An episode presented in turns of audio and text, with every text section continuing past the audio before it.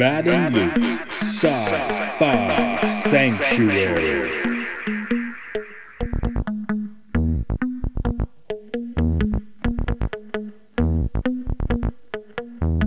The year is thirty thirteen. The galaxy is scintillating in the mellow light. Two galactic pilgrims seek out vistas in the samurai future to bring forth the unity of the cosmic shaman. Opening the door of the pantheon of mystics, the evil sorcerer wizard powers the engine of science, seeking to forever alter the sacred balance, traveling on effervescent balls of summer fire. This week, Robocop.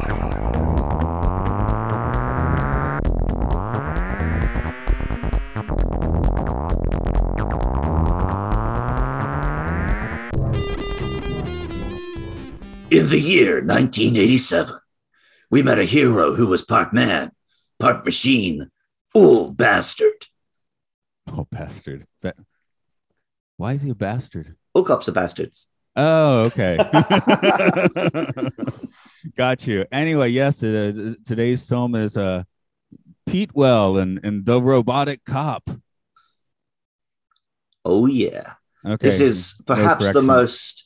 cursed podcast of all time.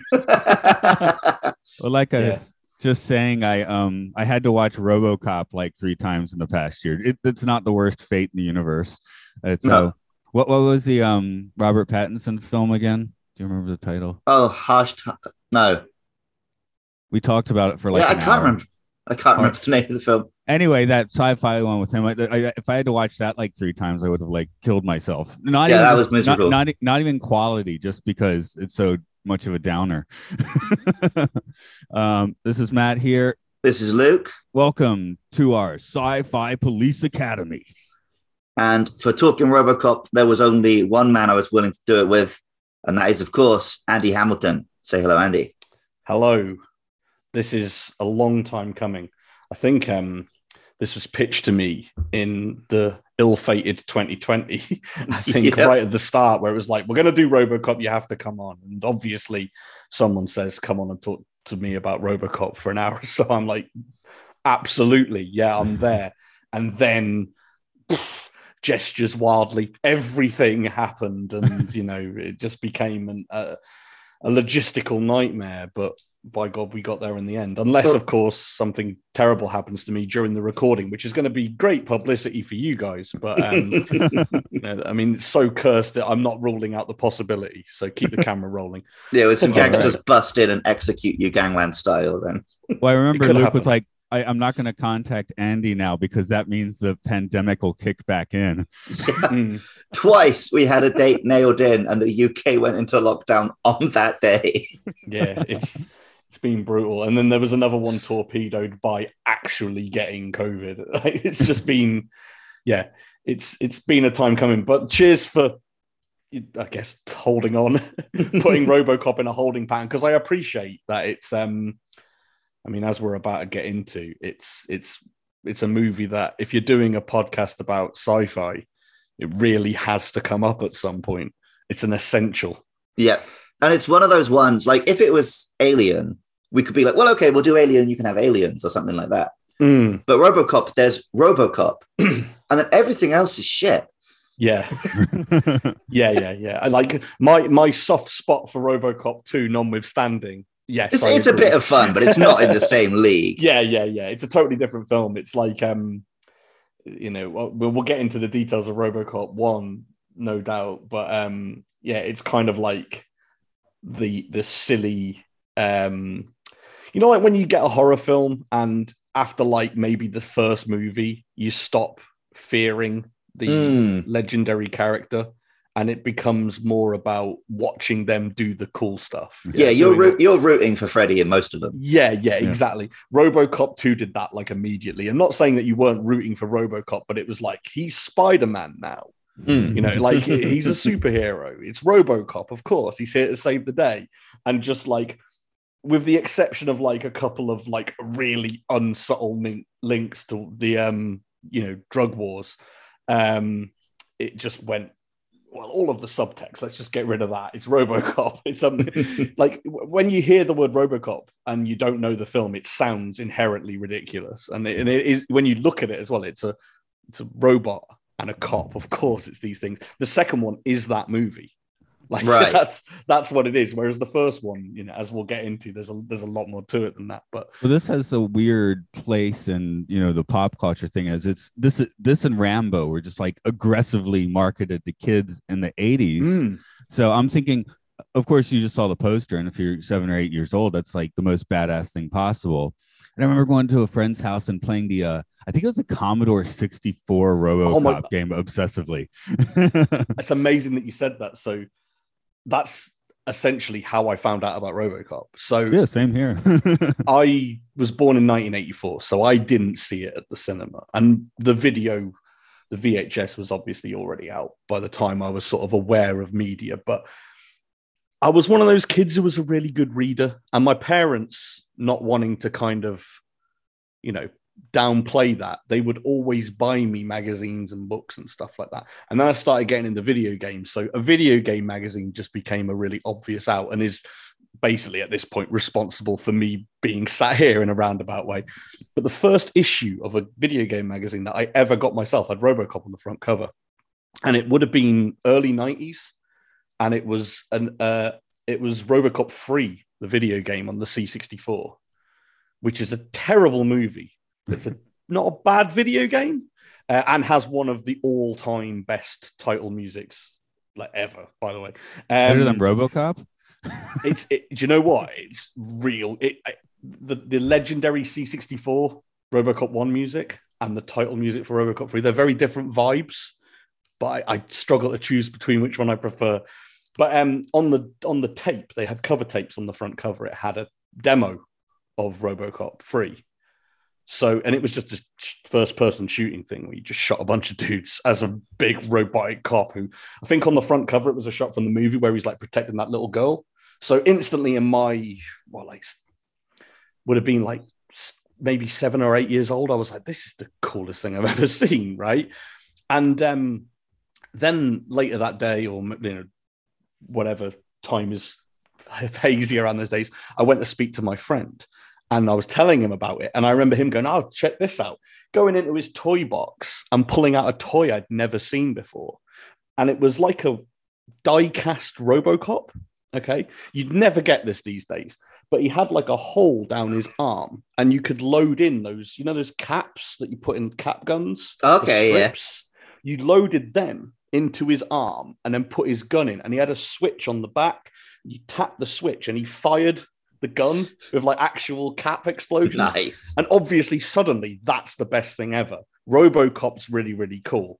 And it was that same guy who one day was like, and again, it, it must have been around that time. So I, I must have been, it would have been about ninety-two, ninety-three. So um, eight, eight or nine at the most, right? And he's like, I've got this video. All right. And it was a taped off, I think, you know, taped off T V video, put it in. And it was, um, it was RoboCop. And yeah, we just, we watched the whole thing there. And because I've always like, I've never really ever got like scared of movies and stuff. I think the only film that ever scared me was the end of um, He-Man when Skeletor pops out the slime. That's about it. The rest of it, I'm good.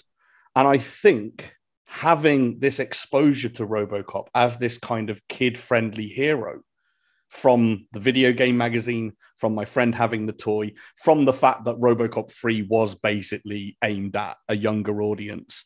I al- I went into the first film with him already being quite palatable. So when I'm seeing him f- murdering people in horrendous ways, right, and some of the gore and stuff that we'll get into, um, I didn't mind it because I knew that they were the bad guys and he was the good guy.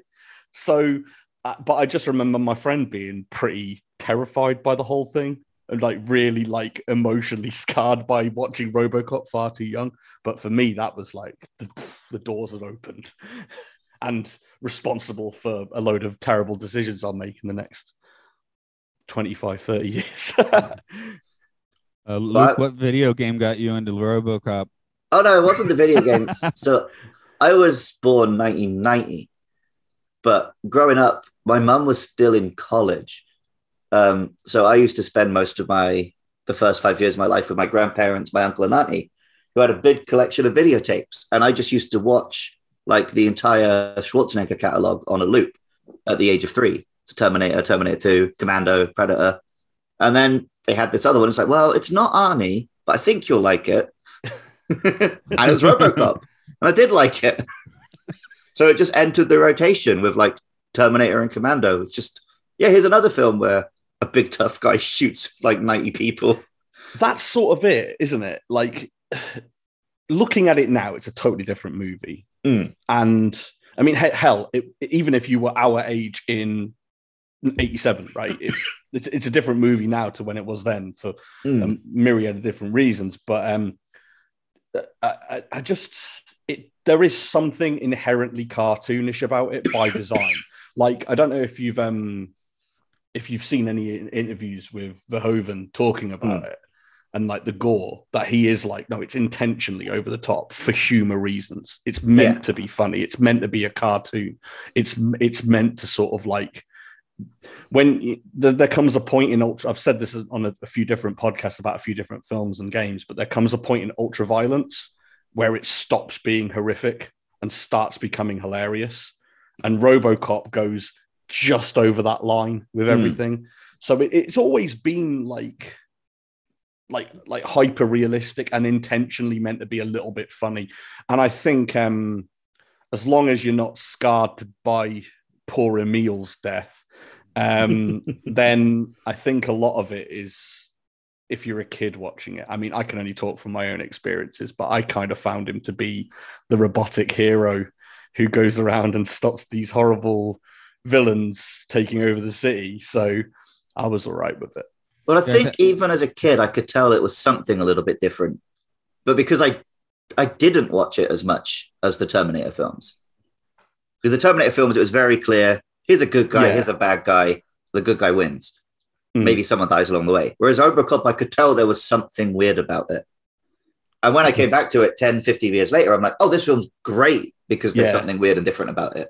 But as a kid, I was like, oh, you know, I like the RoboCop scenes, but there's a lot of talking and there's a lot of jokes I don't get. So yeah. yeah. I mean, it's a satire at heart, right? I mean, that yeah. was the thing that didn't take with Starship Tro- Starship Troopers to a lot of people because that's just, just super satirical. So, mm. you know, with, with blood, gu- aortal gun, gun splashes. Sure, why not? The aortal gun splashes. um, I guess I'll t- take this opportunity to quickly throw in the plot and then we'll really get, you know, open it up and um and pump a few rounds into it.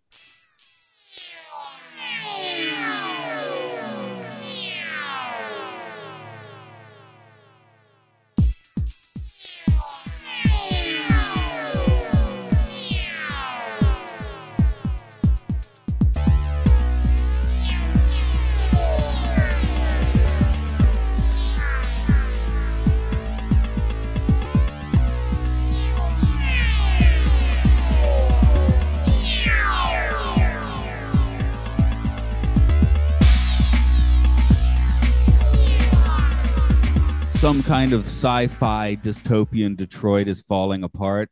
Crime is out of hand and police are being shot down on the streets. Fortunately, Omni Consumer Products, O C P, is on the case. They've got the E D two oh nine murder robot ready to replace the police, while young upstart Bob Morton has something else on the mind.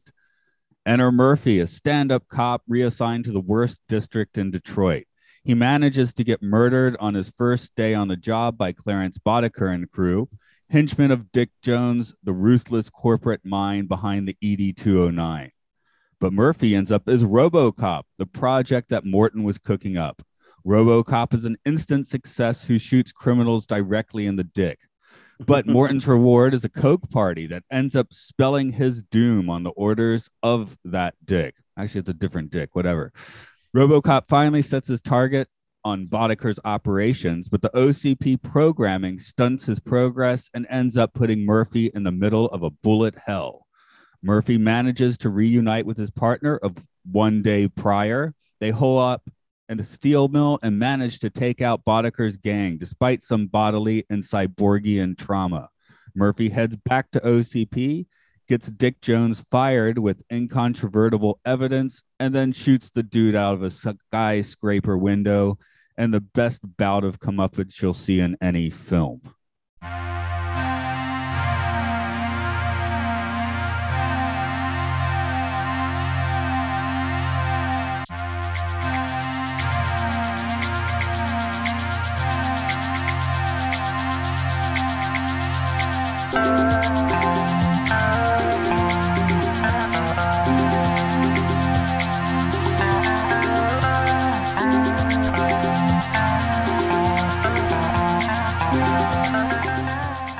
Okay, that's that. That's that. Pretty much does it.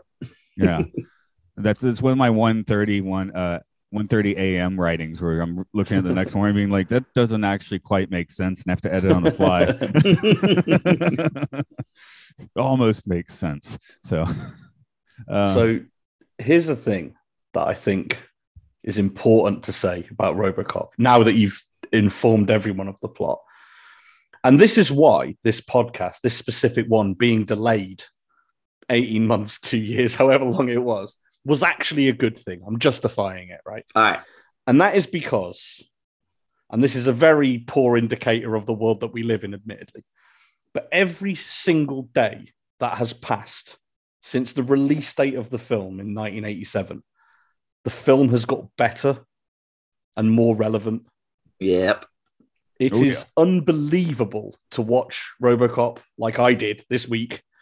And, you know, f- for what is probably the millionth time after, you know, seeing Everything. the stuff that has taken place over the last two years, um, you know, and seeing the way that RoboCop discusses, you know, rampant endgame capitalism, the militarization of the police force, Um, you know, putting, you know, humanity kind of bec- being stripped further and further away by these things like advertising, social media, um, technology itself. And it did all of this in nineteen eighty-seven when all of it was just a bit of a joke. Mm. And what is kind of fascinating about it is this is something that is a total through line in all of Verhoeven's sci-fi films. And It's um, I just find that like RoboCop is, for my money, the one that does it the best because it's, it's like it's it's the it's the most unbelievably daft one for my mm. money. I mean, Starship Troopers, kind of Aliens and stuff like that, and Total Recall wasn't really his story to begin with, but obviously he adapted it for the screen. But RoboCop, again, it's what we said at the start. It's a robot cop. That's it. That's the premise. um, but it's it's just it's an it's an unbelievable film to watch in twenty twenty-two and just go, when when was this made? yeah, it's it's hard to comprehend how worryingly. worryingly close we are to the Detroit of RoboCop, and that's what makes it such an important sci-fi film. It's like, for my money, they have to have a bit of that dystopia in it. They have to have a bit of that putting a mirror back on society and going, here it is. It's just that with RoboCop, that mirror image that they turn around and went, hey, look at society, it's it's you, has just become even clearer and clearer and clearer as every single day has gone on since release. It's it's it's ludicrous how on the money it is and how relevant it is, like years and years after release. My opening line in the uh, summary, some kind of sci-fi dystopian Detroit, was supposed to be snarky. So uh, I don't know if that came through or not. Um, it's it's it's unbelievable. But like when the film first came out, I expect even the idea of the police force being privatized probably seemed ridiculous. It's pretty much happened at this point. Yeah, it's like, I, I, it clearly riffed on elements that were probably, hyper, you know, believable hypotheticals at the time. Right. But, but yeah, at the time, they were so exaggerated to the point yeah, of comedy. It, yeah, it, it was like, when it was originally released, it was kind of um, a sort of, almost like a cautionary tale of like, mm. this is how we could end up if we let this stuff go unchecked. And now when you're watching it, it is a blunt satire of how things are, yeah, rather than what things could be. And um, yeah, it's it, it, it's it's sort of that like thing that um, you, you can attach to sort of all-time great films, which is just like what you know how they change and how, you know, whether their relevancy is increased or decreased as the years go on. Like there are some films, especially in sci-fi, where like you can watch them in twenty twenty-two and just because of the very march of tech, they seem very archaic. Some films get it right. Something like Alien, where you see the ship and everything is like analog and it's all C R Ts. No one, it seems, saw flat screen T Vs coming, right? But um, you know, we saw these other things coming, but we didn't see flat screens. That was that was too beyond the pale. We saw the militarization of the police force, but not flat screen T Vs. But um, but that works because it's kind of a, it's a very clearly defined aesthetic, and it, it it's all very consistent. And it works tight. But then you look at something like Hackers, which is a fun film, and it's got a lot of memes attached to it. But it's co- it's because of how completely off pieced it was. Isn't there like a part in like nineties Keanu Reeves vehicle, Johnny Mnemonic, where he uh, downloads the entire internet onto like an S D card in his head and it's like ten meg or something like that? It's something ridiculous like right. that where they just did not see it coming. Like they just did, they just didn't get it. Well, Whereas to go Robocop, back to Starship Troopers, Starship Troopers, he did predict how big the internet would be. Right. That film actually cuts to the internet a lot, and that's where people are getting their news, and their news is pure propaganda and conspiracy and nonsense because they're getting it from the internet. But on the exactly. other hand, in that film, they send each other messages by shipping discs instead of sending it online. So maybe it's not one hundred percent perfect. Yeah, but that's that's the thing. That's the thing I like about RoboCop is it doesn't really predict anything. In terms of it's, only really kind of... RoboCop and the E D two oh nine. Yeah, mainly the only tech we see. It's just how society has changed. Exactly. Yeah, it's kind of nailing a future society to the wall, basically. I'm thinking of things from nineteen eighty-seven or around that time, and and the only thing that really has this mind behind it would be some of those, you know, the comic books around that time. Like I feel like mm. the way RoboCop functions is similar to the comic book run of Watchmen or the Dark Knight Returns. Yeah, uh, the um. Like yeah, the little T V panels in Dark Knight always make me think of RoboCop because it's I the think same I get them mixed sort of up in my head. yeah, um, the well, I've seen a lot of people say that RoboCop is the best Judge Dredd film they've made. Yes, didn't isn't there some chat that it was meant to be? Like this is one of those things I've never ever looked into. Kind of one of those urban myths. I don't think it was ever meant to be, but the guys writing it were big into two thousand A D and yeah, D C Comics and stuff. Yeah.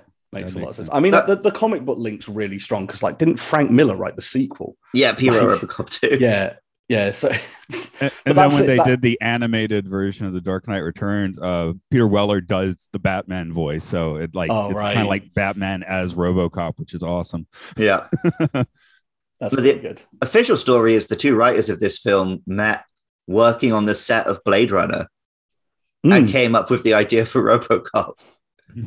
Which I definitely like to believe that's true. Yeah, yeah, yeah it's kind of like how the failed version of Dune, you know, resulted in Alien, right? Yeah. So sometimes it just works out. Um, yeah, Peter Peter Weller, I, I want to talk actors a little bit, I guess, because we do around this time. But Peter Weller is an interesting one. Um, mm. he's, he's he's he's different. I mean, I, I guess that's his vibe, and that's why he works so well as a robot. And I, I, part of his casting was just like, oh, he fits in the suit, I believe. But it was, I remembered it that it was that he was a dancer, and that's why he could do these moves. But apparently, it's that he was a martial artist, and that's why he was good at the movement. Um, but Peter Weller is up there with Schwarzenegger in my book as it does actually take skill to play a robot. Yeah, um, like to do it well. You, You genuinely believe he's a machine the way he moves. Yeah. Um, and like, yeah, Arnold was good at that too. Like he was very deliberate in moving like a certain body part in a different way than a human would. Yeah. It's one of those things that like, um, and it, it's one of the things I like about podcasts like this, if you're just blowing some smoke up you a little bit, which is and it's kind of a bit of a dying art, this, but like when D V Ds first came out and there was like making of features that you actually watched, mm. right? Rather than just it's on Netflix, right? It yeah. was amazing to see this narrative switch from people like Peter Weller in Robocop, Arnie definitely in Terminator, where it was sort of like, it was this kind of like real hack film journo line where they'd be like, well, the acting's robotic because it's because it's Arnie or because it's mm. Peter Weller. And it was sort of like a bit of a joke and stuff like that. And then the making ofs appeared and you what you've got to see these like never seen before bits of footage where they're like teaching Arnie not to blink while he's firing a gun at point blank and stuff like that. And then suddenly you're like, oh no, hang on, there's an art to this. And um, yeah, it's something that I really like only feel has been sort of appreciated in like probably in like the last sort of ten, fifteen years. Social media has allowed people to sort of share these little clips of like, you know, Robert Patrick as the T one thousand doing all this like mad stuff to just make sure that he never breaks character and whatnot. And um, there's a lot of that in RoboCop. There's a lot of cool little moments in RoboCop. These, like you that. know, these guys have range, right? I mean, Peter Weller's other big eighties film is Buckaroo Banzai, where he's you mm. know, quite ch- directly charming. You know, Schwarzenegger turned out to also be a comedy actor, um, which, you know, it, I guess people have different opinions on how that worked out. But hey, we love it. We love it at this sanctuary. So well, it's one of those things where um, the rise of the internet has meant that you can hear voices other than mainstream film critics. Yeah. And mainstream film critics, their taste is so far removed from what the public actually want in films. Mm. Like um, Matt sent me the other day, he found like the Guardian's review of Spider-Man from two thousand two. Rex right. Reed, and we'll it, put a name on it. Absolutely slates it. like, and like, everything he's saying is just like, this is just not true. He's like, what kind of crap dialogue? Like, with great power comes great responsibility. that, that's an actual quote in there. What else? Oh, he call, what did he call it? A, a he, Spider-Man is just the the dog and cart version of Batman and Superman. I'm like, what does that even mean? yeah, that's brutal. Yeah, that's brutal. but uh, yeah. And this movie also, of course, the, the whole cast is just like amazing. I mean, these yeah. are the best villains ever. I was reading um, some stuff up on it, and Ronnie Cox playing Dick Jones. I, in my head, he is like a quintessential villain actor. Yeah. But the line was, oh, I always played good guys before RoboCop, and I thought it would be fun to be a bad guy. And I'm like, yeah, I yeah. can see that it was fun. You're amazing at it. Everyone in that film who is a villain is fully on it. Like, oh, yeah. Just absolutely going for it in every single scene, just like bouncing every line of dialogue off the walls, gesturing wildly. It's it's it's it's pretty brilliant. But I mean, I mean Clarence Boddicker. I I've I can't think of another film I've seen with Kurtwood Smith in. I mm. I don't watch a lot of T V, so I I was not aware of like it was the seventies show he was in. I, yeah, I, yeah, I think that's right. There was an eighties show as well, or whatever. But yeah, he was he, he was the dad in that show. And the clips I've seen of it, I am just like, this is weird. Yeah. Why is he nice? like, why is he someone's dad? And and not oh, telling these bitches to leave. You know, that's what's going on here. A eight-year-old Matt watching this this movie. Um, uh, actually, a guy has been. I don't think Luke, you've talked to him, but uh, Chris Jones. We do, we do a few of the Muso podcasts that you're not into talking about, but we're okay. eight. We were eight. We were watching RoboCop as as one does, and of of course his father was Dick Jones, so we had a great time with that. Can you fly, Bobby? It's just yeah, it, it's it's endless. It's relentless. Like and even like the you know the goons in Dick in um oh, uh, goons are perfect. Gang. They all have gold lines as well. Oh yeah, yeah, yeah. yeah. The whole thing like and. That's something that I've always really liked in a sci-fi movie as well. Like a bit, like a kind of, my favorite thing is like when you can kind of like get into, oh, I see that background character there. He's got a name and mm. like, you oh, know, wow. and, and you, it was in, um, like a good example of it is, um, yeah, all the RoboCop gang, like all those guys, like they've all got different, like thing. They've all got like different gimmicks, mm-hmm. different one-liners, um, And yeah, it's just, it's, it makes the world seem a lot more alive. It's like something it's, that I think is just a bit missing from films now. It's just the stuff that you just chuck in there because it's fun. Yeah. Like, in a, especially in a Verhoeven film, there's there's the main plot, but mm. the bits you remember is, here's just a, a woman with three tits for no reason. And I'll, yeah. I'll buy that for a dollar. Yeah, yeah, yeah, yeah. yeah, yeah.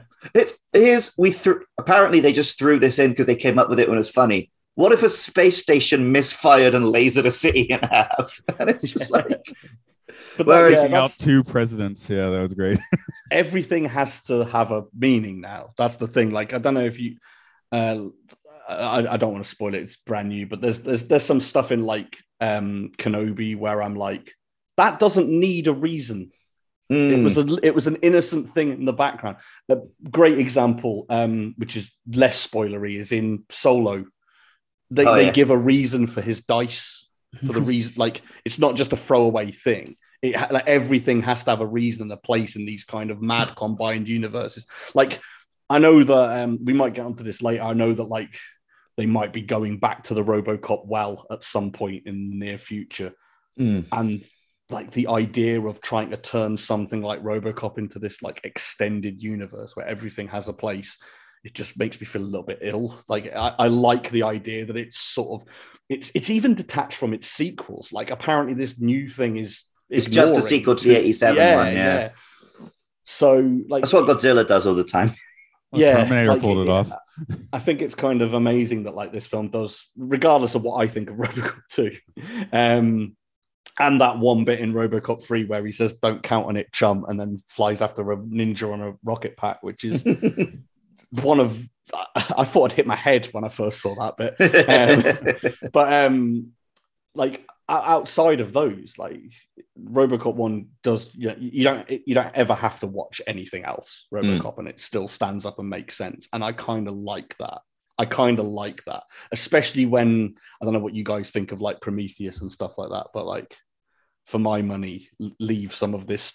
Some stuff is better unexplained. Mm-hmm. And yeah, yeah, I I kind of like that. It's I I know so much about this film, like all these little characters and in jokes and one-liners and stuff like that, but it's all contained in this one, whatever it is, like two-hour block, and I don't feel the need to kind of go out of it. But that's what a, one of the things I love about it is. It just every every person in that film feels like they have a reason to be there. They don't feel ever like background characters or filler, even mm. the background characters and filler characters, like the guy who's in the toilet who doesn't do his fly up properly and doesn't finish his piss when um, Dick Jones yeah. walks in. Like, like you remember that. It's one guy.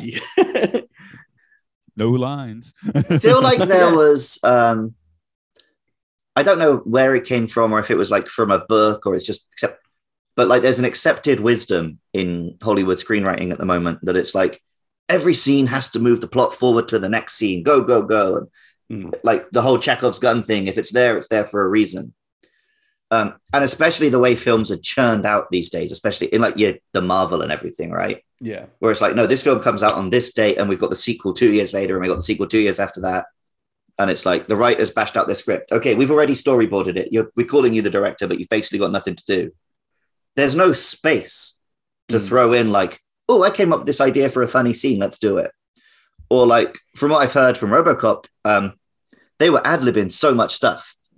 Um, Kurtwood Smith was like, hey, what if I spat blood on the desk? And then Verhoeven's like, yes, hell yeah, let's do that. But there's no space for that anymore. No. I mean, I'm again, there are other films being made.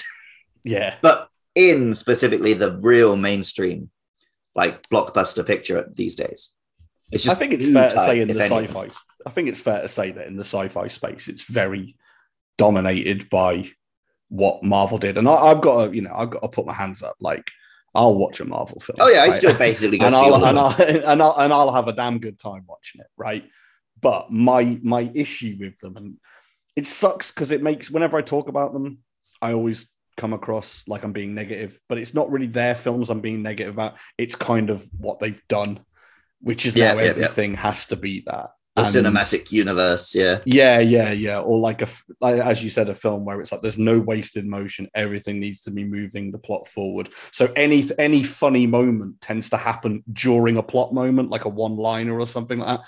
And because it's all very similar, you, you see these almost scene-for-scene exact moments in other films, like big monster is coming out, cut to a shot of two people kind of looking up at it, the heroes, one of them says something funny.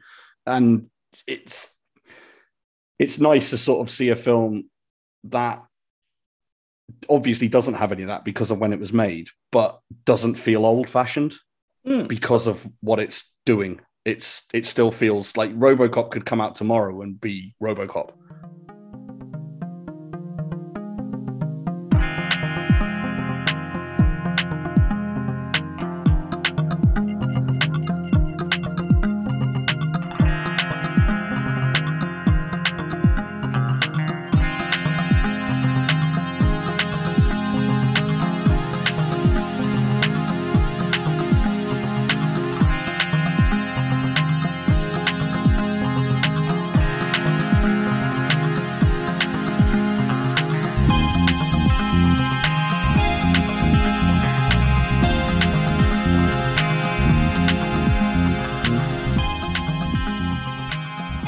You're making me realize something RoboCop does so well, because RoboCop is very, very funny and it has yeah. really great dramatic scenes, but it doesn't feel the need to force a joke in after every dramatic scene.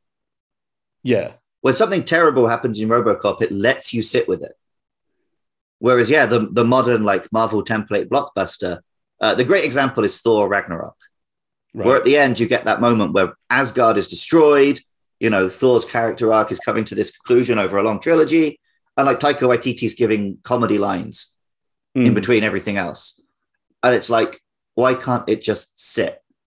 Whereas RoboCop, you might say that it's like, it gives you a bit of whiplash because you'll go from this really ridiculous scene where they're watching the guy on T V, I'll buy that for a dollar.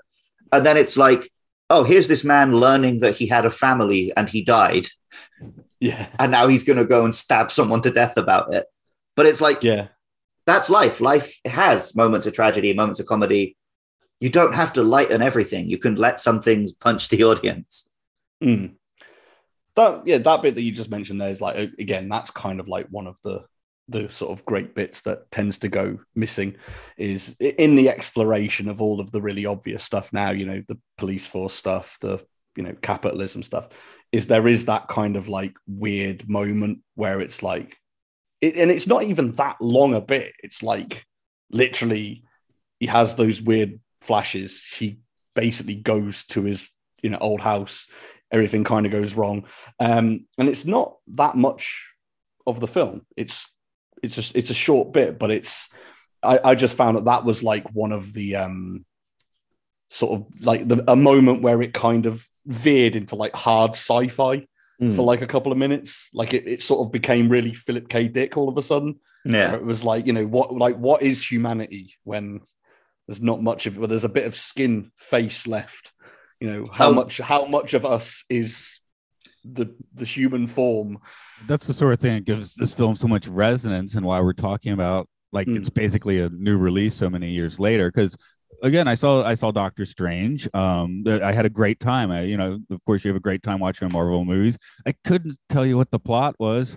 I forgot already. Well, it was probably a film. If it was anything like the first Doctor Strange film, it was a a, a very expl- a very expensive movie that essentially existed to do one thing at the end. Yeah, that's, if it's anything like that one. I would love to have that kind of budget where it's like, right, we need to make this one stone appear.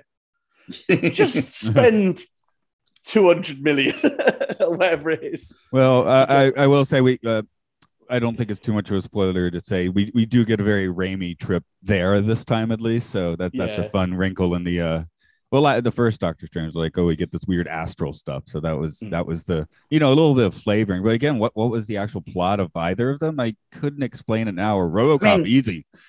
Doctor Strange two's plot was pretty easy, but it's just like, oh, she wants to steal this child. He wants to stop her. It's pretty much that. Right. But RoboCop, you know, it's it's very well, it's it's it's it's Jesus cop, right? And and to yeah, a certain yeah. extent. So it's one of the eight story yeah. templates, like writ large. Yeah. Is it eight stories there are or twelve? It's one of those numbers, I think. But the um the whole thing about him, like he's a machine and he's trying to find his humanity again. I love that it, it's done really well, but I also love that at the end, he can't just get over his programming. Mm. It's not one of those cheesy, like, oh, just remember you love your family and you can beat it. Yeah. He cannot shoot Dick Jones until yeah. the old man fires him. Um, and I don't want to spend too much time doing this, but the twenty fourteen remake, at the end of that, he does just overcome his programming and shoot yeah. the bad guy. Yeah, it's... And that's that, shit. yeah, for, for my money, the, the twenty fourteen remake, I don't like it. But when I see people saying it's like the worst film ever and stuff like that, I'm like, so it's only that bad because, because they of, called it RoboCop. Because they called it RoboCop, except for the bit you just said. Yeah, because that that's the bit where it like fundamentally go like changes mm. the point. You know what but, I mean? Like that. It was like I, I can I can change. I can understand some of like the um.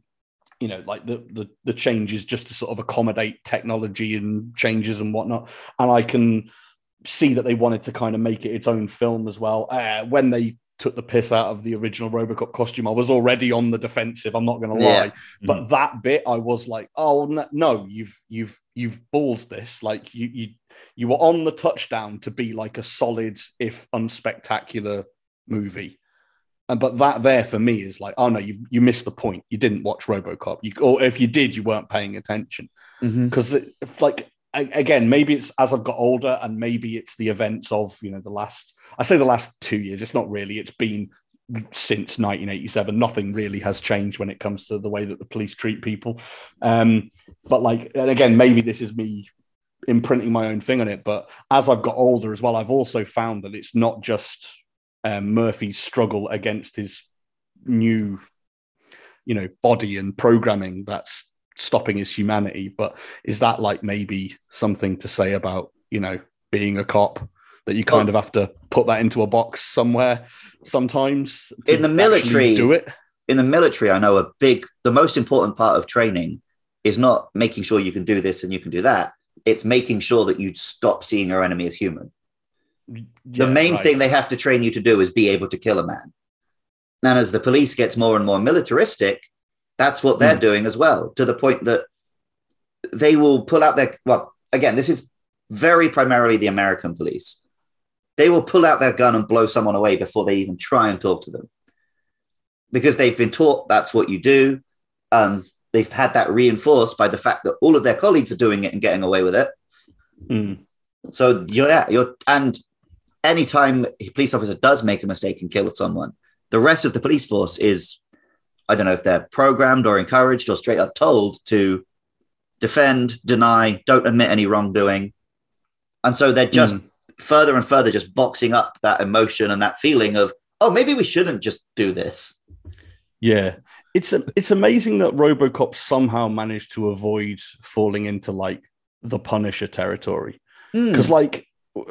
I mean, I'm a big Garth Ennis fan, so I really like his run on The Punisher, where, again, he kind of um, turns this, you know, Frank Castle a little bit into, like, you're not supposed to be rooting for him. Like, he mm-hmm. is he's, he's killing these people. You know, he has his reasons, but he's not necessarily the good guy. Um, but yet, you look at a lot of people who, you know, are into guns. They're all, like... There was that stuff recently where, like, Marvel fans were almost trying to reclaim the Punisher logo from people who just wanted to shoot people. Well, and, like, the fact... and stuff like that.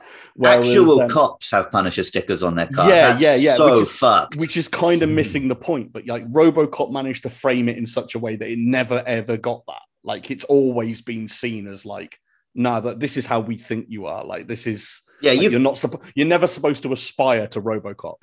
Like, well, that that's where I the, the other one to the twenty fourteen really missed the ball is I think the whole point is that his memory, everything stripped away, where he's got like this contiguous personality going on in the twenty fourteen, which mm. no, no, that for me, that kind of again, uh, change the title. It was like a just like yeah, if you just yeah. call it Drone or something, because that's what it was mostly about. Yeah, it, it's and a it was, superhero it movie at that point, isn't it? It wasn't the best film ever made, but if it had just been like, hey, here's an interesting film about, you know, what's happening with drones, I'd be like, oh, that was all right. We'd probably have done a podcast on it already. But the fact that they fucking called it Robocop and missed everything that made Robocop interesting. Well, the yeah. contours of Robocop are about one hundred minutes, right? That That's how big the Robocop universe is. Yeah. Perfect one hundred minutes, but yeah. Well, as long as you're up for some ultra violence. But yeah, Robocop does, he does attempt to like arrest a lot of people and stuff. He yeah. doesn't just go on killing sprees. There's, yeah, well, there's yeah. even the bit, the bit when he gets Clara, Clarence the first time. He's like, you're a cop. You have to arrest me. And he does. Yeah. And what, you know, it's a great line. Don't move or there will be pause, trouble. Pause. Pause. Trouble. And that's it, you know. It's um and he's right. They moved. There was trouble. Yeah. He's a man of his word, a robot of his word. And you know, you but, can't you can't have any problem with a character who shoots a rapist in the dick. Of course. Right. He and he does go straight to that, though, which seems a little bit against legal code. I think yeah, that should be true. Standard practice. So, one, one of my programmed. One, one of my uh, favorite adaptations of that is um, in the Commodore sixty-four Robocop game. That is the level one boss, that dude. And it changes from side-scrolling Robocop action to you're a crosshair on screen, and the guy's got, and he sort of just slides backwards and forwards. I'm doing it for those listening. I'm sliding backwards and forward in my seat. But yeah, he slides backwards and forwards, and you've got to shoot him. But obviously, this is on the C sixty-four, so there is no way of doing shooting through a dress. Mm. Dress, you shoot that, you've killed a game over. So in that, you have to shoot him on his arm because it's sticking out. Right, that's the part they have to do it. And I just remember like failing that the first time I got to it. Because I was like, oh, right, I've got to shoot this guy in the dick. So did it, and it just offed her straight away. And I was yeah. like, all right, cool. That's not that's, that's not uh, what I was supposed to do. Yeah, this wasn't on a podcast. This was, this was in the office where I was saying my one of my first big video game disappointments was the uh, Aerosmith game where you cannot shoot the band. Yeah. I don't want. I There's don't care about ones. all these guys in like, you know, black, Uh, you know, hoodies. I want to. I want to shoot the band because they're on stage the entire time. They're making themselves a target. So, RoboCop has a lot of violence, obviously, mm. but I feel like most of its violence is telling the story. Apart from maybe yeah. the first scene when he becomes RoboCop, where we get the classic superhero scene of him driving around doing crime, commit, um, not doing crimes, but crimes. dealing with crimes. Mm. Um, Because then we have, like, he discovers who he is. He goes after Clarence's gang. He found out about Dick. He goes after Dick. And then finally he goes and has the final showdown. Mm. Um, and also, each action scene, his character, you can see his character through the action. Like, yeah. the, when you're first seeing him, he is totally the machine. And I the shootout in the drugs. Um, yeah, that's place. an amazing scene. That's, a- that's, that's peak superhero cinema because there's, you know he's going to win. He's superheroing it, but it just looks great. And he's just like, vroom, vroom, vroom, yeah, just yeah. turning, like barely even looking and just taking all these guys out. Um, but by the end, when he's fighting Clarence and he doesn't even have the helmet on, he's like going for him, right? And he's like stabbing people in the throat and he's fighting mm. aggressively. And it's like, oh, this is his humanity is coming out. Yeah, um, he's trying to survive. It's the yeah. And then right at the end, when he kills Dick Jones, like up until then, he's always just like one shot, one kill. He basically unloads a clip into Dick Jones. Like he's pissed at this guy. I was, um, oh, I just noticed this watching it last time that um, when he's Dick Jones is falling down, his hair is just elongated. Long as his long arms. It's like this weird puppet yeah. or something they use for that shot. Yeah, it's so annoying. That one bit, it it's it, like probably honestly, the only winds, bad effect in the yeah, film. Yeah, it winds me up because it's the only bad effect in the film, but it's god awful. It's so bad. Like in a film that not only has some of the best practical effects you'll see, but also like was just blessed by good luck for mm. some shots. Like I mean, the one that everyone goes to, you know, um, just before poor Emil get meets his end. Yeah. Um, there's a part where the police car that ends up hitting him, it drives past the camera, right? Mm. And as it ju- as it drives past the camera, a hubcap goes and spins past the camera. That was not planned. That hubcap okay. flew off the car and Amazing. bounced perfectly past the camera, and they were just like, leave that in. Yeah. So it, it, you know, it had everything going for it. It didn't just have, you know, like these incredible effects, but even like the ones that weren't meant to happen were landing in their lap, and then they kicked Dick Jones out of the building and used like one of the worst, where you know whatever that technique was, that kind of like early green screen stuff where it's yeah. just, and it's his arms. What? I mean, it looked bad anyway, but. I mean, what was wrong at the end of Die Hard, man? Like, like, like that looks fine. Couldn't they have just gone with that? Oh, that was a year later. They'd invented the technology. There we go. In one year, they decided maybe the director of Die Hard was watching Robocop, and he just like turns to his team. He's like, "Guys, we've got to do better than that." Yeah, well, they, they literally did just drop him, didn't they? Yeah, that's they just... why he's got the look. Of, they didn't tell him the timer. They said, "Right, we'll count of three and drop you," and they just dropped him, and that's why. His He's face got the genuine is, shock on his face. Genuine yeah. look of fear on him. So, yeah, maybe that's what they needed to do. They just needed to chuck Dick Jones out of a window. And, but no, it was it was a year later before they mastered that te- that technique, clearly. But am, um, I'm wondering if this is the last time we really saw live action stop motion. It kind of is, because Tippett, who did the stop motion in this, was then working on Jurassic Park. And it was during Jurassic Park that they made the decision to switch to C G. Yeah. So I was um, kind of I'm sitting there wondering if there was any major... I, well, of course, there's that I mean, there, there were other stuff, but I don't know if there's any other, like you say, major stuff. Yeah. Mm. This is probably the last, like, big hurrah for stop motion on the cinema screen. Because you, you put the E D two oh nine on the cover of Starlog, right? You know, two months yeah. after you put Robocop on the cover, because you can't do that again. At the, and and yeah, I just love... And, is so much personality in the stop motion as well. Like when yeah. he's falling down the stairs is obviously great. And even at the end when he explodes and then the legs are just like kicking around like a decapitated chicken. But yeah, that that there, that those two bits you've just said there with this big, like seemingly indestructible, you know, force that the police are u- thinking about using as the general murder you know, robot officer on the street, who who throughout the film we have seen like not just shoot a guy a bit, but like shoot a guy a lot. Um, that that that there is the classic example of like it starts off horrific and then by the end of it you're laughing like because it's just so so over the top. But like giving that thing character. Mm. And not only character, but like basically like comedy beats in like little moments. That that to me there sums up like Verhoeven's sort of sci-fi stuff perfectly. Is it's mm. like this kind of like like unbelievable thing that you're seeing um, from the future that has like a lot of like weird political meanings, but also is like inherently a bit funny. Yeah, it's a stupid dog. Yeah. Yeah, I guess Verhoeven's just someone who just looks at the world and can see that it is kind of funny, even when it's terrible. Yeah. And that comes yeah. across really well in the film. Yeah, right. It's really good. Again, the through line, we, we, we've almost, we've done our, this is the completion of our Verhoeven. We just went backwards the whole time, yeah? Yeah. Um, we did, yeah, Starship, Total, and then this. Yeah, and mm. Showgirls. Oh, yeah. Showgirls.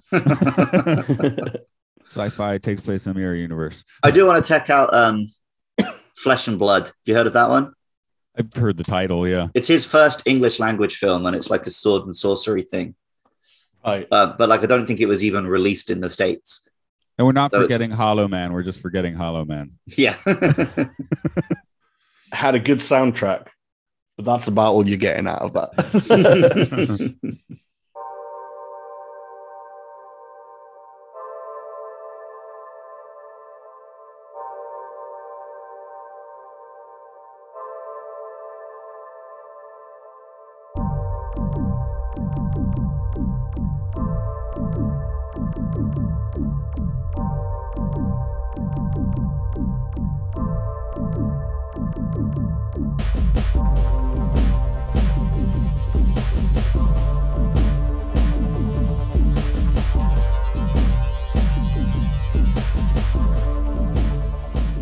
What else do we have for like major? I don't know. We were talking design elements. Uh, suits, cool. E D two oh nine's a stupid dog.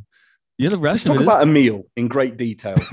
That is that is an unbelievable way to kill someone off in a film. Yeah. That guy, to this day, right, dines out on being Emile. Like, that guy can show up at any convention on the planet and be like, see that guy exploding when a car hits him in Robocop.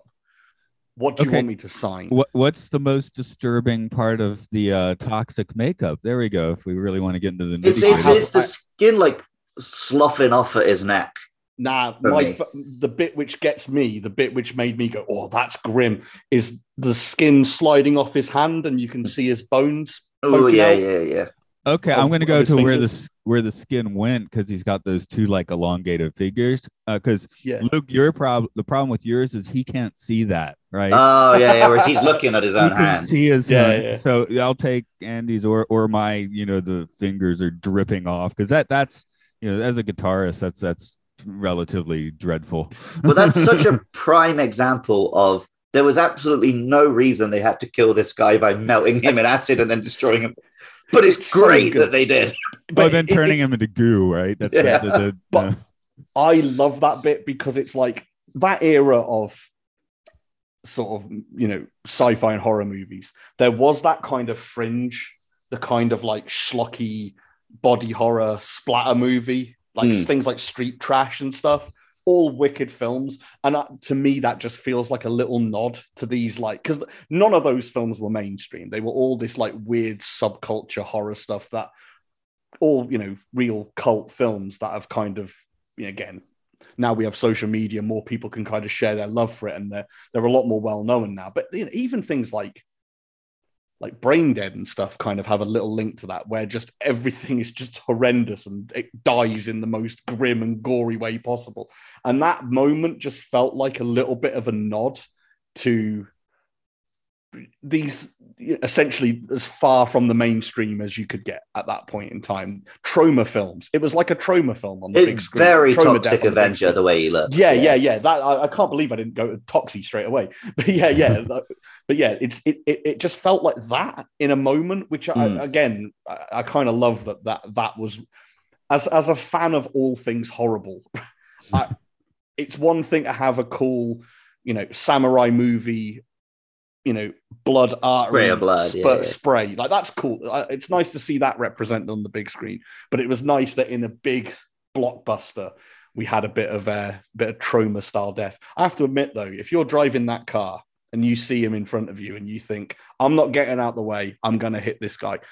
You didn't expect him to go up like that, did you? You probably you probably assumed he was going to hit the car and bounce over or bounce forward. You didn't expect him to pop like a balloon. That was, even even watching it for the first time, I remember being like, oh, yep. oh, that happens, does it? Kurtwood Smith has such the perfect expression on his face for that as well, because you know he's a, he's he's a horrible monster, but there is just that touch of like, oh my god, this is horrible on his face yeah. at the same time.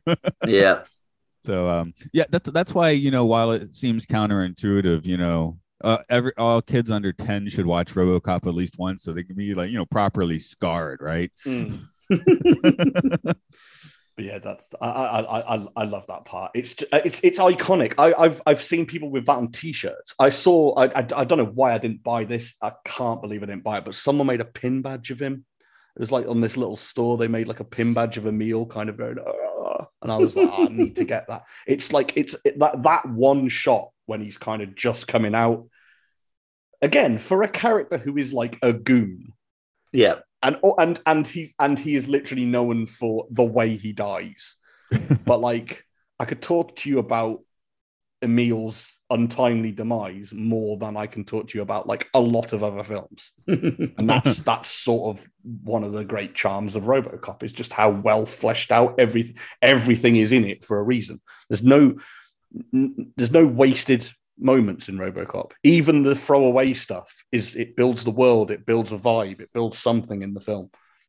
You so that's get it. The action figure. I, mean, I was sure they did. I was just making sure that there's there's plenty of Emil action figures out there. So. Is it is it melted Emil, or is it just like a ginger oh, he, dude? You can't get the ginger dude. It's all melted. Oh, it's all melted. I mean, I should probably get a melted. Yeah, there Emil. Are. It's got like a little. To- it's got the little, um, you know, radiation toxic thing on the package.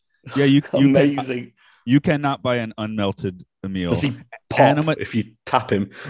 There's an animatronic plush toy sculpture. That's pretty awesome. That's pretty good.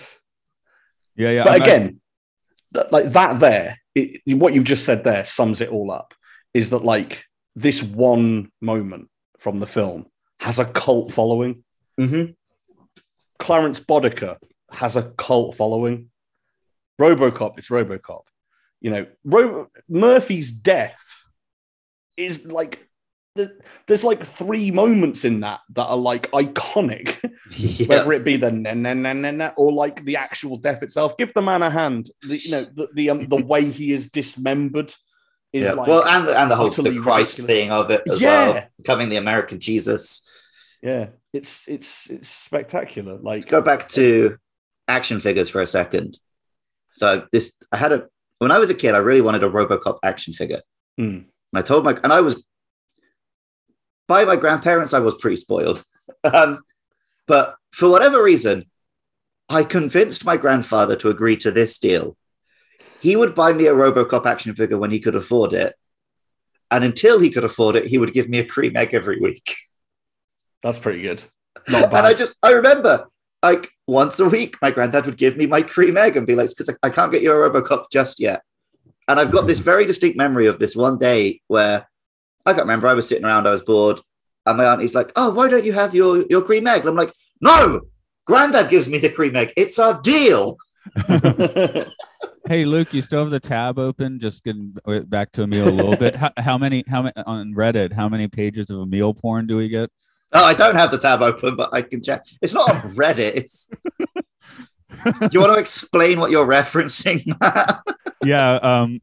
The, on plugging Luke's other podcast, the Game Game Show, we were uh, you were supposed to guess a, I guess, his video game character in this. Well, Emil was in a video game uh, character that does not have any pages of um, rules rule thirty four pornography. Oh, there's none.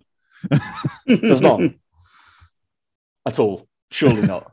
If so. You thought about it, it's on the internet. It's that's how it works.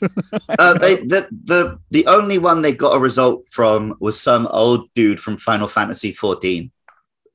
That that somehow surprises me because that yeah. game is full of deviants. Not just characters, the people who play it. Like that that game is deviant heaven. I know a lot of them. But thirty, thirty year old P C characters, the Fleens were not safe. So one thing that I do feel I have to bring up, because this is um, very specific. Now, Matthew, you might not be able to. Oh, there's um... a lot of porn of the bunny from um, the rabbit from Zootopia, but as RoboCop, but also naked. Fine. Apparently, that's a big thing for people. What was in this drink? That's a, sen- that's a sentence that I. That's a sentence that made no sense to me at all, apart from RoboCop. Naked um, RoboCop. Okay, sorry. Go ahead. No, I was going to say, um, you you might have no frame of reference for this, so I'm going to tell you there might be, but you might you might have to add, add something to it. Luke, your mileage may vary. There is a famous version of RoboCop over on these shores that is known as the I T V edit of RoboCop. And okay. It, luckily for me, it was not the first version I saw. So I got to see it after the fact. And that's why it was so very confusing to me. But for a lot of people, this was their RoboCop for ages. This was this was RoboCop because no one had the V H S. You know, they was, that was something you'd need to buy. We were all too young. It was on T V. They taped it off T V, so they had their copy of RoboCop. This was their RoboCop for the longest time. Basically, I T V, they, even though the film was on past the watershed, they kind of, I, I guess they kind of appreciate the fact that, like, young, a lot of kids won, were watching it. It was kind of, mm. you know, RoboCop. By the time it was on terrestrial T V, you know, it was many years after it had been out on V H S and been at the cinema. Robocop was very much trending towards a younger audience at this point. They basically did like a fully censored version of it, but instead of removing the scenes, which they did for the violence, they they like changed certain bits. So like you'll see someone firing and it'll cut short, mm. but the it's implied violence rather yeah, than ridiculous yeah, yeah. violence. But the swearing is what is is what they did is they redubbed loads of dialogue. And it's incredible. Oh, the, the okay. most the most famous one is when Murphy is being rebuilt. Um, uh, he crushes the guy's hand. He goes up to the camera and he goes, "You're going to be one bad mother crusher." It's so good. It's so good. There's that bit where um, the when uh, Dick, the guy's talking in the toilet to him and he's making his threats and he says like, oh, yeah. like once I even called him like an asshole, like what it's something like once I even called him idiot. Like, it's, it's, it's a completely out of place voice, but the, it, it's, it's hilarious. Oh, the best part. How could I forget the guy in the convenience store that Robocop shoots? You know, when he's walking towards Robocop going, fuck me. He, it's, they didn't even do a good job. So he's going, fly me. Why me? Why me? As he gets closer and closer shooting Robocop. But like for, for so many people, this was the version. And when they finally saw it, like years later, and were like, hang on a minute, Murphy gets fucked up. Like that, like because that was gone. That was gone. Mm. It was basically like you saw them start shooting, and then it cuts to the bit where he, his body kind of drops down and you know. She comes in and is like, well, oh, Murphy, yeah. It cuts straight to that. And, but that was like the common version. That was the version that pretty much everyone I went to school had seen. Like, and even I watched it probably more than not because I, I never owned the video or like had my mm. copy of it. It was just my friends who had seen for the first time. So for the longest time, there was this version of Robocop that everyone was watching that had zero violence in it and just the most hilariously badly edited swearing. There's got someone has got to put it on YouTube, but some, I'm sure it'll be on there if I looked for it. But yeah, it's... Uh, the American equivalent, um, and it's not like everyone watched it that way. But I think I think the Big Lebowski has the notorious edit, right? The, the famous. This is what happens when you take a stranger to the Alps, right? So uh, I, at least from my perspective, that, that would be the best known one. Yeah, Ro- no, Robocop, um, you know, my buddy across the street, we had the proper video. I think his dad paid eighty bucks for it in like nineteen eighty-seven. So, you know, uh, what this, well, let's be real. That one was slightly edited. We, you know, it I was, yeah, yeah. Criterion um, got that eight extra seconds of ultraviolence back in, but yeah. Yeah, for what it's worth as well, like I literally just went onto YouTube and typed in Robocop I T V. Yeah, same. It's the first result thing is yeah is very very specifically here is the I T V edit of Robocop, so it, it's it's very much a thing. Just added that to my watch later. Yeah, it's it's it's fantastic because it's so badly done. Like it's it wouldn't be like the violence cutting out of it would be fine. Like that's it. It still tracks. I mean. You're not. You're missing so much violence that it's it's it's inherently quite funny because when you actually know what it like like the bit where the guy shoots um where E D two oh nine shoots the dude onto the table. It's literally like you see him shoot, you see him fly back on the table. That's it. That's mm. that's the end of it. So you don't get you know thirty prolonged seconds of continuous fire. So it it's all it's if you're watching it after you've watched a Robocop for real, it's. It's it's hilarious how little you're seeing, but it's it's the dubbing, it's the redubbing of the lines. Like they didn't make any effort at all. They just went with like the most obvious stuff. It's so bad, but it's it's so good at the same time. I mean, let's face it, uh, I T V folks are probably making it and giggling, you know. I I heard a rumor, and I, I don't know this because I don't own a lot of like physical media, but the, this edit is so infamous. It's on one of the D V Ds. I can believe that. I know on the D V D for Hot Fuzz, there's a spoof version of it. Right. Where they take a bunch of the most, the biggest swear words from Hot Fuzz and do their I T V style. Ah, right. Nice. Like when he yeah, shoots like, the priest and he goes, Jesus Christ. In this one, he's like, peas and rice. Like that. Yeah, yeah. I, I'm, I'm, I heard that, yeah, there was like, this was such a like such an infamous bad mm. edit job that they were like, yeah, it's kind of kind of worth putting on there. And you know, it's like I said, it's one of those like really weird, unique Robocop things that some people have like really fond. Me- Even I do. I have like a yeah. fond memory of this being like the version I watched for the longest time, even though it's nonsense. Yeah, like no, the my, Hero Turtles. I'm looking at my my Blu-ray, which is pretty bare bones, but I can watch it in Japanese if I want. So I got that going for me. That's good. So uh, watch it with the family to follow. I want to see. Alien.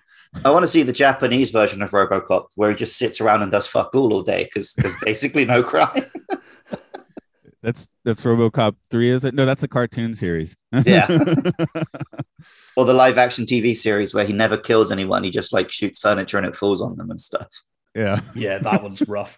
I've only ever seen those for sale once in my life, the Prime Directives, as they oh, were. The box see, set. I've and seen them... The- Loads of times when I was wanting to buy the actual film.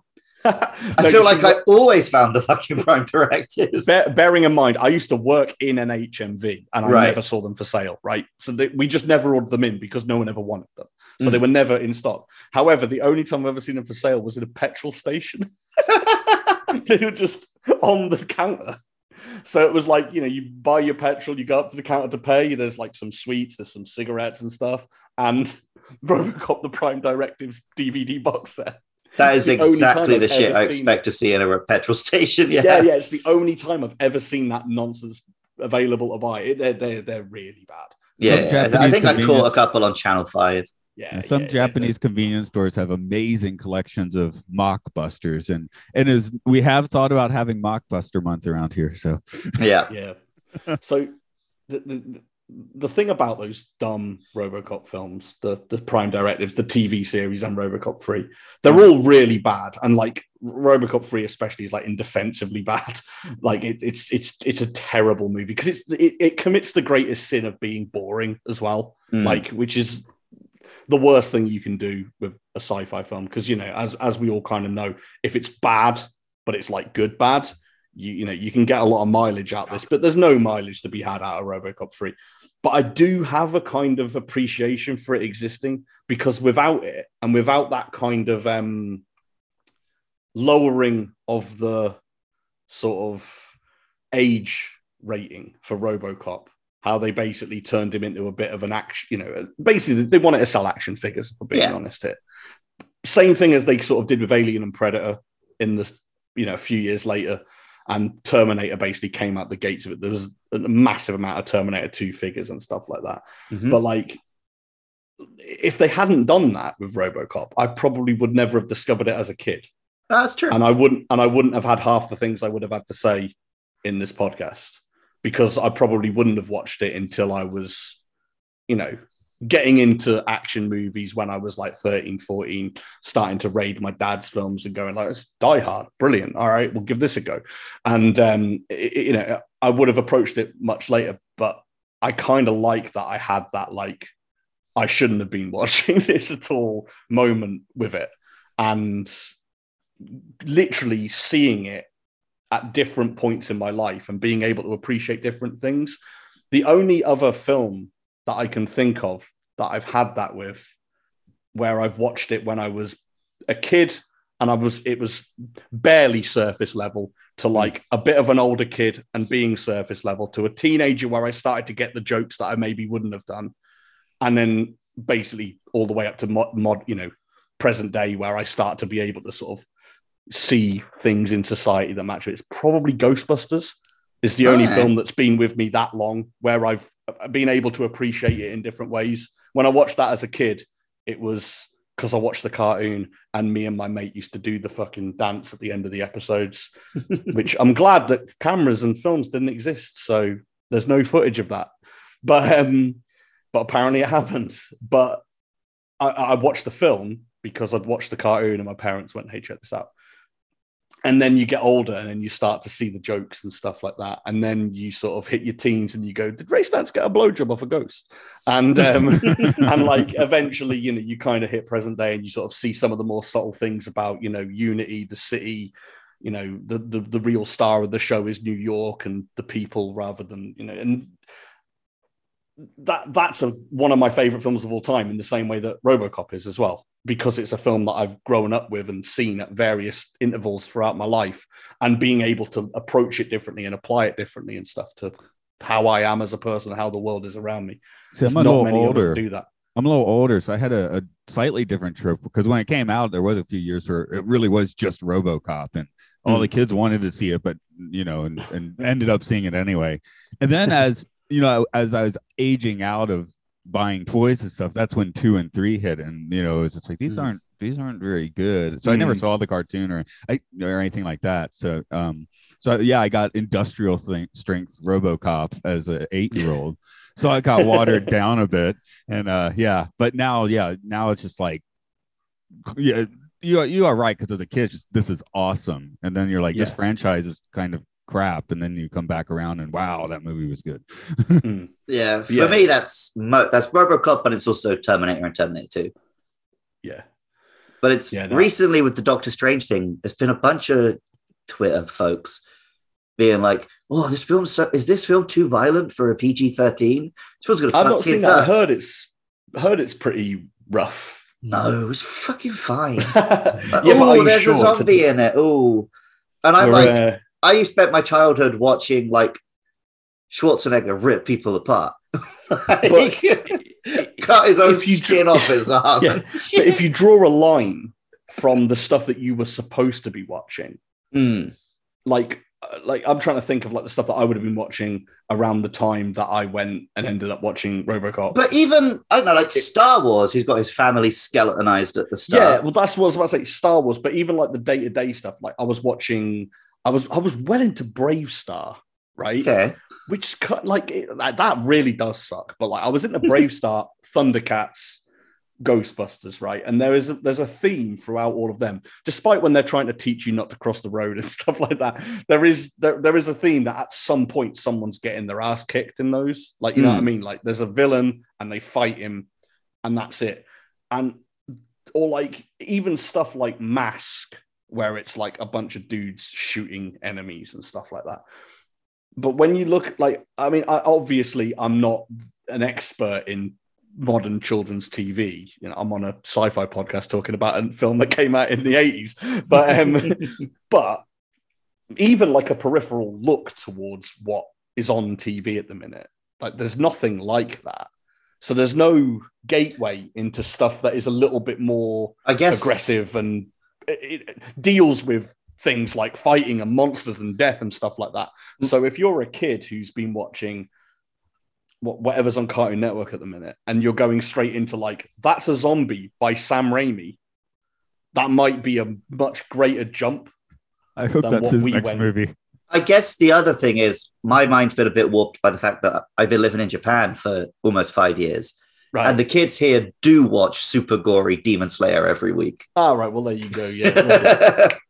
like that. This, a utopia. this, this anime is like the number one most popular thing. Like, my kindergarten yeah, kids all have the merchandise and stuff. Yeah. And eventually we were like, oh, well, we're going to do some episodes where we watch the English, uh, lessons where we watch the English version. And I sat down and watched it for the first time. And, like, episode one features a bunch of cannibalism and some decapitations with full right. gore. No, like, America, oh, this is what the kids are into? Shit. No, on American T V, I believe it's on eleven at night. With it's on eleven at night here. The kids still watch it. Still the number one most popular thing. Well, th- this is it, right? I mean, again, I don't really know, but like, I can only really go off like my uh, like my nephew, who's a kid, and he's really into like all those like weird YouTube like like made up horror things, like oh, Siren yeah. Head and stuff like that. Like, he loves that. I had to explain to my mum last Christmas, like, you can't just buy an action figure of Siren Head. She was like, why? It's on the T V. It's like, it's not on the T V, mum. It's a YouTube thing made up by some artist. If you like, you're not just going to be able to go into, you know, Argos and pick this up. Um, so, but I mean, this is just, this sounds like old man shouting at Sky at this point, because it is just like, things have changed. Kids, they take on media differently. But I think the jump from like everyday kid stuff that they're into to like RoboCop might be, it, it might be way too much of like a cultural change than what we were kind of watching, which was already a little bit like, if you really think about it, if you boil it down, violent, you know what I mean? Like mm. the, the, all of the shows that we were watching, despite they didn't have blood in them, you know, they didn't have swearing in them, they were all a bunch of dudes who solved the problem by fighting something and usually beating it, right? Yeah. And that's that's the, you know, that that was kind of like the core through line to it. There was no, you know, we're not just going to talk it out. And I think that, like, yeah, maybe that's why there was that stuff about Doctor Strange, that I think that, like, kids who were seeing it are kind of coming at it from a different attitude to what you were as a kid. You might be not right. That I'm defending children or anything like that. They're all I bastards. Didn't, I didn't see any actual kids or any actual parents complaining. It was all right. Just like twenty-year-old Twitter people. Yeah, well, there you go. That's that's a, that's a whole different, yeah. whole different, yeah. whole different debate. Because when I was ten, you know, I'd seen I'd seen and forgotten like every slasher movie made from like eighty-five to nineteen ninety. You know. Yeah. yeah. Yeah. Yeah. That's what I do. Finish school, go across the street and watch some like obscuro slasher film. Like we didn't watch the proper ones. I, I still haven't seen all the Halloween or um, Jason movies. Yeah, I, I like because kids just have access to YouTube and like all these games you can download for free. Yeah, I'm sure they're seeing some real fucked up shit their parents don't oh, know yeah, about. Yeah, yeah. I teach yeah, this one ten-year-old girl, and every one hundred percent. Every week she's telling me about this Dead by Daylight clone she plays on Roblox. And she's asking me, like, how would you rather kill someone, the heart or the throat? Yeah, that's that. Do you know what's mad? That, it's, it's mad that you say it, but that, like, that's like my nephew as well. Like, there is yeah. this kind of like thing where they're into like really morbid stuff. Yeah. But hey, I get that, it. maybe maybe that's why it's all right. Like, he seems like a, he seems fine. Like, I mean, you know, obviously someone's going to use as evidence when he fucking shoots me like twenty years or something like that. But um, but um, he seems fine. But I, I don't know. It's I, it, part of me finds it quite endearing. Like, because my, obviously my brother doesn't care. He's like me. But, like, my mum's like, it's kind of weird that your little nephew's into all this, like, messed up stuff. And I'm like, Mum, you didn't know what half the stuff that I was watching. Like, you know what I mean? Like, it's quite nice to see this sort of, you know, maybe it is being passed down, this kind of thing where you go, oh, I'm watching this film I'm not supposed to. But then it, it, there, there's obviously, like, there's obviously, there could be some negatives that could come from that. But, like, for me, I can only speak from my experience. It's kind of like it was all overwhelmingly positive. I had a mm. great time. I like. I feel like I saw stuff that, you know, kind of stuck with me for the rest of my life, but in a positive way. Kind of it set early line up for like cool stuff that, you know, gave me, you know, you know, a sort of a, a really early education in like this stuff's really cool. Like this, you'll you'll like more of this, you know. Um, And also, like, there is that thing as well where, like, you know, people look at films like Robocop, like Die Hard, Arnie films now, and, you know, that the, you know, we're all getting really old and they're kind of like these old retro films, but we do have that little badge of honor where we can be like, we were kind of there for when they came out. We got to see them when they were still, like, culturally relevant. Mm. Even though Robocop, bringing things full circle, is still culturally relevant.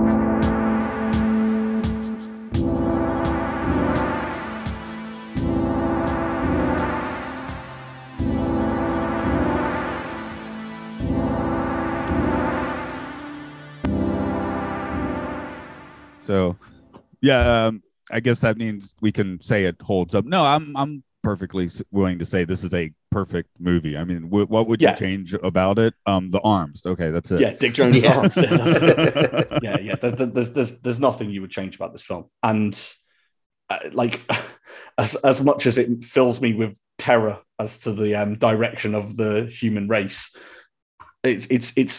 it's only getting more and more relevant every single day. Like, this film, it'll be more relevant tomorrow. It'll if we do this relevant. podcast in ten years time, it will be like, oh, yesterday I was out on the street and I saw one of the Robocops walking around. Yeah, yeah, yeah, exactly. Like, we're, we're just, we're heading into a direction where it was like, yeah, Robocop is real. Um, You're like, this I mean, film doesn't hold up. The real E D two oh nines look completely different. Yeah, yeah, that's about it. That's about the closest you're going to get to like a problem with it when the E D two oh nines are a bit slicker. But like, it's yeah, it's it, it's it's a it's a perfect film. It's a flawless sci-fi film, and for my money, it ticks those boxes that important sci-fi should do. I sort of mentioned this earlier. It's got that kind of weird dystopia. It's got like weird tech. It's got that brilliant link with the modern day, which make mm-hmm. the sci-fi bits seem, they stand out more. It's really violent. It's really funny. Um, and um, yeah. Well, and it's it, got a great human element yeah, to tie you into all that sci-fi stuff. Yeah. It's it, yeah. I think, I don't, I don't think it's unreasonable to say it's a perfect film. And um, yeah, like I, I can't imagine anyone hasn't watched it. Like that's sort of this weird thing, but obviously that's not true. There are people, but it is like, I, I'm not afraid to say it when it's like, if you haven't watched Robocop, like forget about whatever it is that you've got planned to watch next, because it's not as good as this. Yeah, like, just literally stop what you like. Stop what you're doing, whatever you're doing.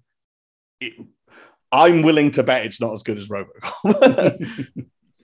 Run, don't walk to watch Robocop. Yeah. No, you just got to robo walk. You know, I was um, the robot. To I was that. basically Robocop walking around the office all day yesterday. I can't help it. Anytime I watch a good robot movie, I find myself I got a robot walk for a couple of days now. What do you what? So what do you reckon? Um, just as a sort of like little, because there's not much information out there. Just to sort of tap it on the end. What do you reckon? This sort of sequel talk that's kind of kicking around at the minute. Like, how's I'm I'm I'm deeply concerned. There are two bits of Robocop media that are sort of look like they're going to appear um, in the coming years, and one of them I'm cautiously optimistic about, and one of them I'm terrified about, and it's the movie I'm terrified about um, because it is... it's been through development hell. It's been passed to about twenty different people. Like, isn't isn't it in the hands of like Aronofsky or something like that? Last time I checked, it's the original writers, so that's cool. And that's it was cool. briefly being directed by Blomkamp, which would have been great. Mm. Uh, District Nine, yeah, yeah, Chappie, that guy. But now it's it's like some guy who's just directed some T V, and it looks like it's going to be shut out with like a two million dollar oh. budget. So, oh, but if they if the original writers really lean into like. This was a satire and it's only become more relevant. Yeah. There yeah. could be a really, there could be a really good sequel to Robocop.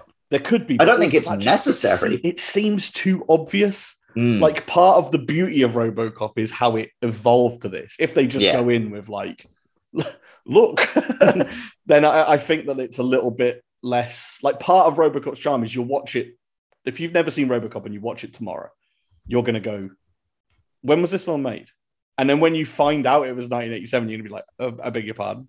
It's like it's like when you listen to certain parts of like the first Rage Against the Machine album, and you're like, "This is like nineteen ninety-one or ninety-two." Like, why, why? What did they know? You know, what did they know? Um, this past weekend, so, I went to karaoke and I did um, "Wake Up, Up" by Rage Against the Machine.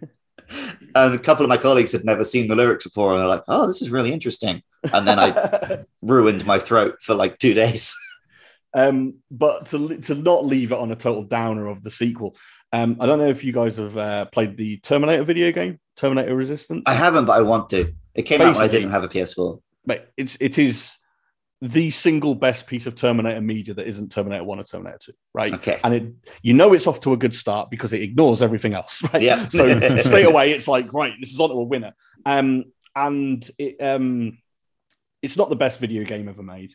Um, but you can tell that a lot of its problems come from budget. It clearly was, it's clearly a very cheap video game. It's cut a few corners. It doesn't do anything massively unique. It's kind of like half stealth game, half first person shooter, bit of Fallout in there that when you explore the wasteland, nothing too, you know, ex- you know, ex- expansive or, you know, interesting, but it does enough. It's not bad. It, none of it feels awful. It does enough to be a totally acceptable video game, but what it does do is it treats the Terminator franchise with the utmost reverence, mm. utmost reverence. Um, there's obvious stuff um, like where um, you, uh, the, the, they, it's sort of implied that there's a new Terminator, which would obviously be the one with the skin on. Uh, and there's an um, there's like one of the most frustrating moments in any video game ever is this bit where you see it for the first time, and it's a really cool bit where it's killing all your guys, and eventually it catches up with you and it grabs you and it pushes you up against the wall in first person, and you knock its hood off. And you know, if they just had a little bit more money in the budget, it would have that would have been Schwarzenegger. Yeah. But it's not. It's just. It's a kind of generic model that looks a bit like Arnie, but also is, for legal reasons, definitely not Arnie. um, and it's it sucks because you're looking at it and you go, that would have been right up there. But that's the level they're operating on. And um, the final level where you assault Cyberdyne base, wherever it is, like the, the, the head office of Cyberdyne. Um, but you've got one of those big, the robots with the tracks and the big thing on the top. Oh, yeah, yeah, yeah, yeah. Called. T one. Yeah, yeah. I can never remember which one is the truck and which Hunt, one is the plane. Hunter, Hunter Killer's the plane. Okay, so this one's the T one. Yeah. Yeah. But yeah, you've got one of them that's been hacked to fight alongside you, and the laser gun noises is the yeah, exact yeah, laser yeah. gun noise, and the Terminator theme starts playing in, but it's a big orchestral version. And for about five minutes during that final level, it goes from being a modest six, seven out of ten game to a ten. It's a ten. It's a masterpiece. You're sat there going, this is incredible. And you've got all this radio chatter of them going, we've just sent one of them back. We've just got to get the next one through. And it's all this, it's it's Terminator, and it's what you loved about it. Well, long story short, those guys are doing Robocop next. Now, I don't expect it to be a particularly good game. And I don't expect Robocop to lend itself to being a video game anywhere near as good as Terminator does, because Terminator, it's a little bit, it's a little bit of an easier sell. I mean, the fact that he can move is probably is probably a better sell than Robocop. I've got no idea how they're going to do it, but just seeing how much care and attention they put in to making a, an otherwise bang average Terminator game into something that I considered quite special. Mm. I'm fascinated to see what they do with Robocop, and I'm way more excited about that than the film. And apparently it is set immediately after the first film and ignores two. It's a continuation. But I'm far more intrigued by what they're doing. Not because I think it's going to be a particularly good game. It's just that they've already convinced me once that they can do a, you know, they can, they can, they clearly care. And um, that's, you know, tends to be more than most. Mm. So yeah, I just went on Amazon and added that to my basket. I don't work for them, by the way, but um, no. But if they do want to start giving me royalties, I, I don't think you're the first person I've sold that. No, like I, I just game on my iPad now, but that does remind me to grab these D S cases for Luke here. I, if you don't play video games, if anyone's listening to it and you're not really a big gamer, but you like Terminator, I do highly recommend just looking up a playthrough of the final level. Yeah, so, yeah, yeah. No, that, that, you were selling it. It is, by it is like it is a perfect representation of like the future war, and it also has a version of the Terminator theme that is like really, really good, really, awesome. really good. Right. So, Andy. Mm-hmm. At the moment, where can people find you on that there internet? On Twitter, it's at Andy Hero. I'm an idiot. Um, and as you may have already noticed from the last hour and a half, but I spell my name as A N D I, not A N D Y. So it's Andy Hero, A N D I H E R O. I've got my finger in too many pies to like have like anywhere to sort of go, hey, check this out. And I change my mind and do different things all the time. So the best thing to do is look at my Twitter, and if I say, hey, I'm doing this, feel free to check it out, or feel free to not do that. Um, but it's usually about uh, video games, um, the this era of movies, uh, and my beloved Newcastle United football team. So if any of those three things uh, tickle your fancy, by all means, pop over. Don't take this the wrong way, because I love you. But my advice to listeners, don't get attached to a specific Andy project. Just yeah. follow Andy. Just follow me. Yeah, that's exactly it. Like, they they come and they go. It's they, they, it's their. It's all. I'm all about the now, and the best thing to do is enjoy them while they're there. And when they all fall apart for a variety of different reasons, just let that be the case. Just all move on together onto something else. Yeah. That's the. Well, okay, look, if you've enjoyed. If you enjoyed this podcast, we're on Twitter at M L S F S Pod. We're also on Facebook, YouTube, Spotify, Apple Podcasts, all of that bollocks. Um, and if you want to listen to other podcasts that me and Matt create, you can find all of them by going to patreon.com slash podcastio podcastius. And there you can find links to our other podcasts. And if you feel like it, you can throw us a dollar a month um, to help keep it online, help pay for the Zoom, stuff like that. But we don't put anything behind the paywall. So do what you feel. Well, we got extended little bits of chatter here and there that you might get if, if you care. Basically, we throw up the version we couldn't be bothered to edit on Patreon. Right. So you're going to get the stuff that we would otherwise cut. So if you want to hear Andy's real thoughts about various minorities, oh, that's bro. where you got to go. Citizens, cease and desist your podcast.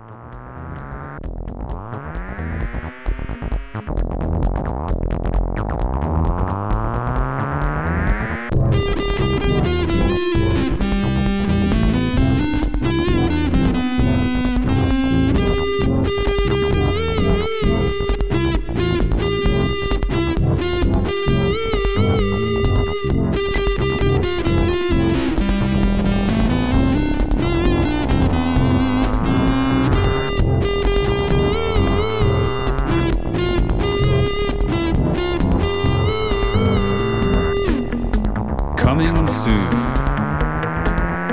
Wild Wild West.